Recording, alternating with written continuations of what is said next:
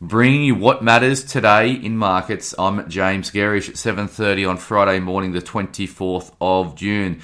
U.S. markets were higher last night. The Dow Jones put on 194 points. The S&P 500 was up 0.95 of 1%, and the Nasdaq was the outperformer, up 1.62%. Now, SPI futures are pointing to a marginally lower open uh, this morning, given where we closed last night and what commodity markets did um, in the last 24 hours. Commodity markets are lower. Crude oil was down 1.8%. Gold was down 0.8 of a percent. Copper lost 2.5%. Uh, and iron ore uh, rallied 2%, coming off a recent uh, some recent lows.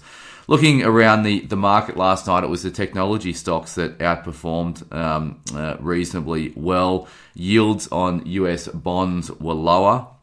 They're down to 3.08%. They were down seven basis points overnight. They've come off a high of 3.47%.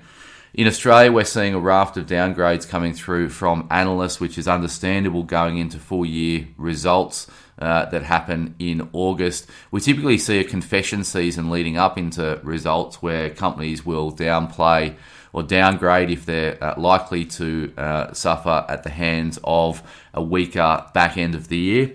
Uh, so that theme is certainly uh, coming into play. And Governor Philip Lowe will be speaking on a panel today, which will um, uh, shine the spotlight once again on interest rates. Today in the Market Matters report, we're looking at the lithium space. It's been a very tough week for the lithium space, so keep an eye out for that 9:45 a.m. this morning. And thanks for starting your day with Market Matters.